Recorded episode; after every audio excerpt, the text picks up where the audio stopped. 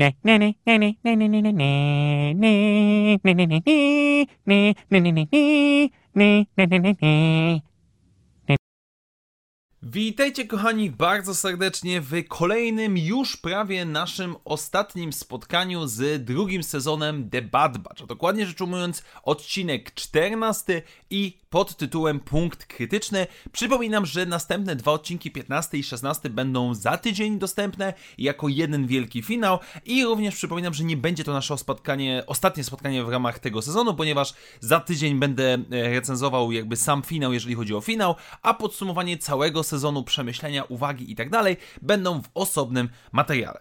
Jednakże moi drodzy, dzisiaj po raz kolejny zajmujemy się Bad Batchem w lekkim mimo wszystko porównaniu z Mandalorianinem, trzecim sezonem, no bo cały czas te dwa sezony wychodzą równolegle i chciałbym też co nieco poświęcić dzisiaj czasu właśnie na ten aspekt. Jednakże zacznijmy oczywiście od ym, samego serialu i tego, co właściwie dostajemy, bo dostajemy jakieś powiedzmy mniej więcej 25-24 minuty akcji, ale nie tylko, które już teraz mogę powiedzieć moim zdaniem jest bardzo dobrze zblendowane. Co mam bowiem na myśli? Rozpoczynamy od naprawdę zaskakująco dobrze zrealizowanej sceny akcji, gdzie Cody, e, przepraszam, nie Cody, e, gdzie Eko wraz z e, innymi wyzwolonymi klonami, jeżeli tak mogę je nazwać, e, przybywają na ratunek przewożonym innym klopom, klonom, wśród których znajduje się na przykład Howitzer, e, którego pamiętamy z e, pierwszego sezonu, jak i również poznajemy Firebola, który z tego co Wikipedia mi pokazuje, jest, pojawia się tylko w tym wyłącznie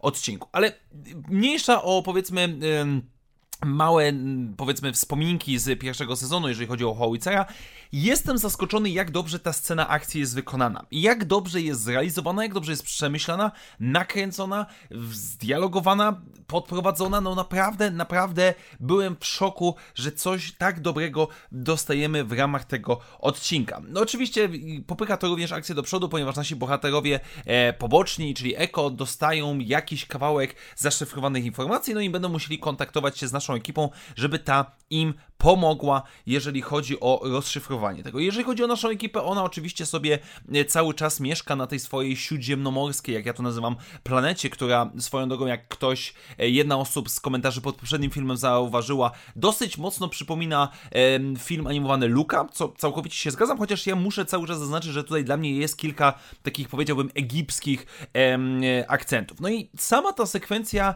jest kontynuacją tego, co było w poprzednim odcinku, czyli czyli pewnego rodzaju ukazaniem tego, jak mogłoby wyglądać życie dla naszej ekipy. I tutaj chciałbym się odnieść co nieco do niektórych recenzji, które pojawiały się um, odnośnie poprzedniego odcinka, m.in. na StarWars.pl, ale nie tylko, które twierdziły, że w poprzednim odcinku nic się nie dzieje i jest on filerem i tak dalej. No nie zgadzam się z tym absolutnie, bo rzeczywiście nie było akcji niejako,watości, nie było za bardzo strzelania i tak dalej, poza bardzo dobrym otwarciem powiedzmy, ale co jest niezwykle ważne, mamy pewnego rodzaju właśnie pokazanie drogi, którą mogą obrać nasze klony. Mogą znaleźć swój spokój, ciszę i zamieszkać na zawsze.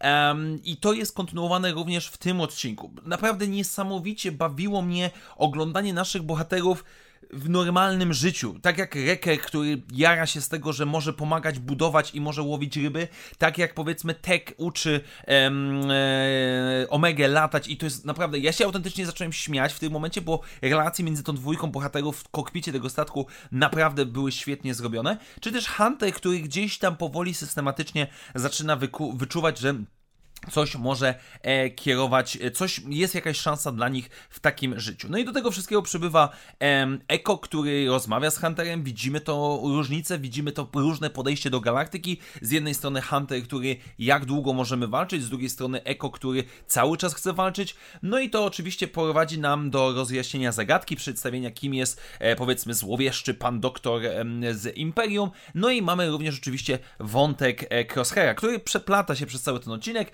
który jest torturowany, który próbuje uciekać, nie udaje mu się to, ale przekazuje kod do swojej ekipy e, po, po znajomości, że są oni poszukiwani. No i to jest tak naprawdę punkt wyjścia do naszego finału, gdzie nasza ekipa, nie oszukujmy się, e, prawdopodobnie będzie, no prawdopodobnie na pewno będzie próbowała uratować mimo wszystko e, swojego przyjaciela. I powiem wam tak, ja jestem autentycznie zachwycony. Nie, nie będę przesadzał. Jestem zachwycony tym, jak dobry odcinek tym razem The Bad Batch dostaliśmy pod niemal każdym aspektem. Pod względem akcji, o czym mówiłem na początku, jak i również pod względem akcji, pod względem powiedzmy spokoju, pod względem tej mrocznej strony Imperium, pod względem em, Crosshaira, który też przechodzi pewnego rodzaju przemiany, który zaczyna rozumieć, em, że popełnił jakieś błędy i nie chce, żeby te błędy ciągnęły się na jego przyjaciół, dlatego ich ostrzega. Pod względem widoków, pod względem scenariusza, pod względem reżyserii, pod względem dialogów, rozmowy między naszymi bohaterami, mimo że bardzo często to jest ten sam aktor, który rozmawia sam ze sobą, są świetne, bardzo bardzo dobrze pokazują różnice między tymi naszymi bohaterami, ich światopoglądów, ich relacji. No tak jak wspominałem, Tech i Omega na statku to jest coś absolutnie rewelacyjnego, ale co jest również niezwykle ważne, Cały ten odcinek dostarcza nam kawał niesamowicie dobrej muzyki. Żeby nie było, to nie jest tak, że wcześniej tego nie mieliśmy, czy w innych produkcjach nie ma Gwiezdnowojennych, ale jakoś w tym odcinku naprawdę bardzo dobrze ta muzyka siadała. Krótko rzecz ujmując, naprawdę dostajemy z jednej strony bardzo dobry odcinek, z drugiej strony bardzo dobre podsumowanie i wprowadzenie w pewien sposób do finału. Finału, który dostaniemy za tydzień i, i który zapowiada się przyjemnie, zapowiada się emocjonalnie, emocjonująco, zarówno pod względem akcji, jak i również emocjonalnie pod kątem konfrontacji naszego The Bad Batch z Crosshairem. W którą stronę to pójdzie? Czy ktoś zginie? No, zakładam i wcale się nie zdziwię, że w jakiś sposób Crosshair zginie, żeby poświęcić się dla swojej ekipy, żeby oni mogli żyć bezpiecznie i będzie chciał odkupić, ale to są tylko i wyłącznie moje przewidywania. No i tak jak mówiłem, no nie da się czasami uciec od porównań, no i tutaj chciałem porównać i odnieść się do niektórych komentarzy z Was em, gdzieś tam na Facebooku czy na YouTubie, którzy mówią mi, że em, w pewien sposób oceniam Mando i nabijam się z Mando, który jest bajką dla dzieci i to w sumie Gwiezdne Wojny są bajką dla dzieci. I to jest jak najbardziej racja. Rzadko kiedy, naprawdę rzadko kiedy dostajemy, em, nazwijmy to poważne Gwiezdne Wojny i moim zdaniem nie powinniśmy ich dostawać zbyt rzadko, no bo Gwiezdne Wojny mimo wszystko są tą zabawą, tak? I, i rzeczywiście, i w tym tygodniu dostaliśmy, ja bym powiedział, dwa odcinki różnych seriali dla, dla dzieci. The Mandalorian i The Bad Batch. I kolosalna różnica, kluczowa różnica i, i największy problem, jaki ja mam z The Mandalorian, jest, kiedy porównamy te dwa odcinki, bo mamy dwie rzeczy, dwa odcinki, dwa produkty, dwa seriale dla dzieci, The Bad Batch jest najzwyczajniej w świecie zrealizowany bardzo dobrze.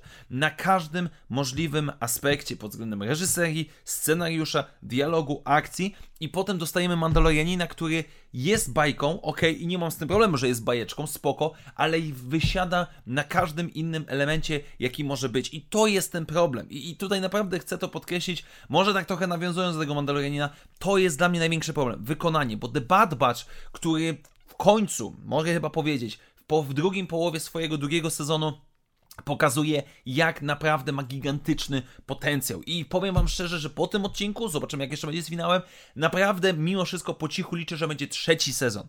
Bo jeżeli twórcy wezmą sobie do serca trochę dopracowanie całego sezonu, a nie tylko jakichś tam kawałków, bo nie oszukujmy się, ten sezon miał problemy, o czym będę więcej mówił w podsumowaniu, to naprawdę cały czas jest o czym opowiadać, cały czas ten ładunek emocjonalny jest i cały czas moim zdaniem to działa. Krótko rzecz ujmując, 14 odcinek drugiego sezonu The Bad Batch jest naprawdę rewelacyjny. Podoba mi się niesamowicie, cieszę się i czekam na więcej, na wielki finał i nie mogę autentycznie się doczekać względem tego, co dostaniemy. Tak więc dziękuję Wam bardzo serdecznie, moi drodzy, za dzisiejsze spotkanie. Mam nadzieję, że chociaż trochę Wam się podobało. Jeżeli natomiast Wam się podobało, to przypominam, że jeżeli chcecie, to możecie wesprzeć moją działalność, stawiając mi wirtualną kawę, do której link znajdziecie w opisie tego materiału. Jeszcze raz wielkie dzięki, do zobaczenia w następnych materiałach i jak zawsze, niech pomocy będzie z Wami. Na razie, cześć!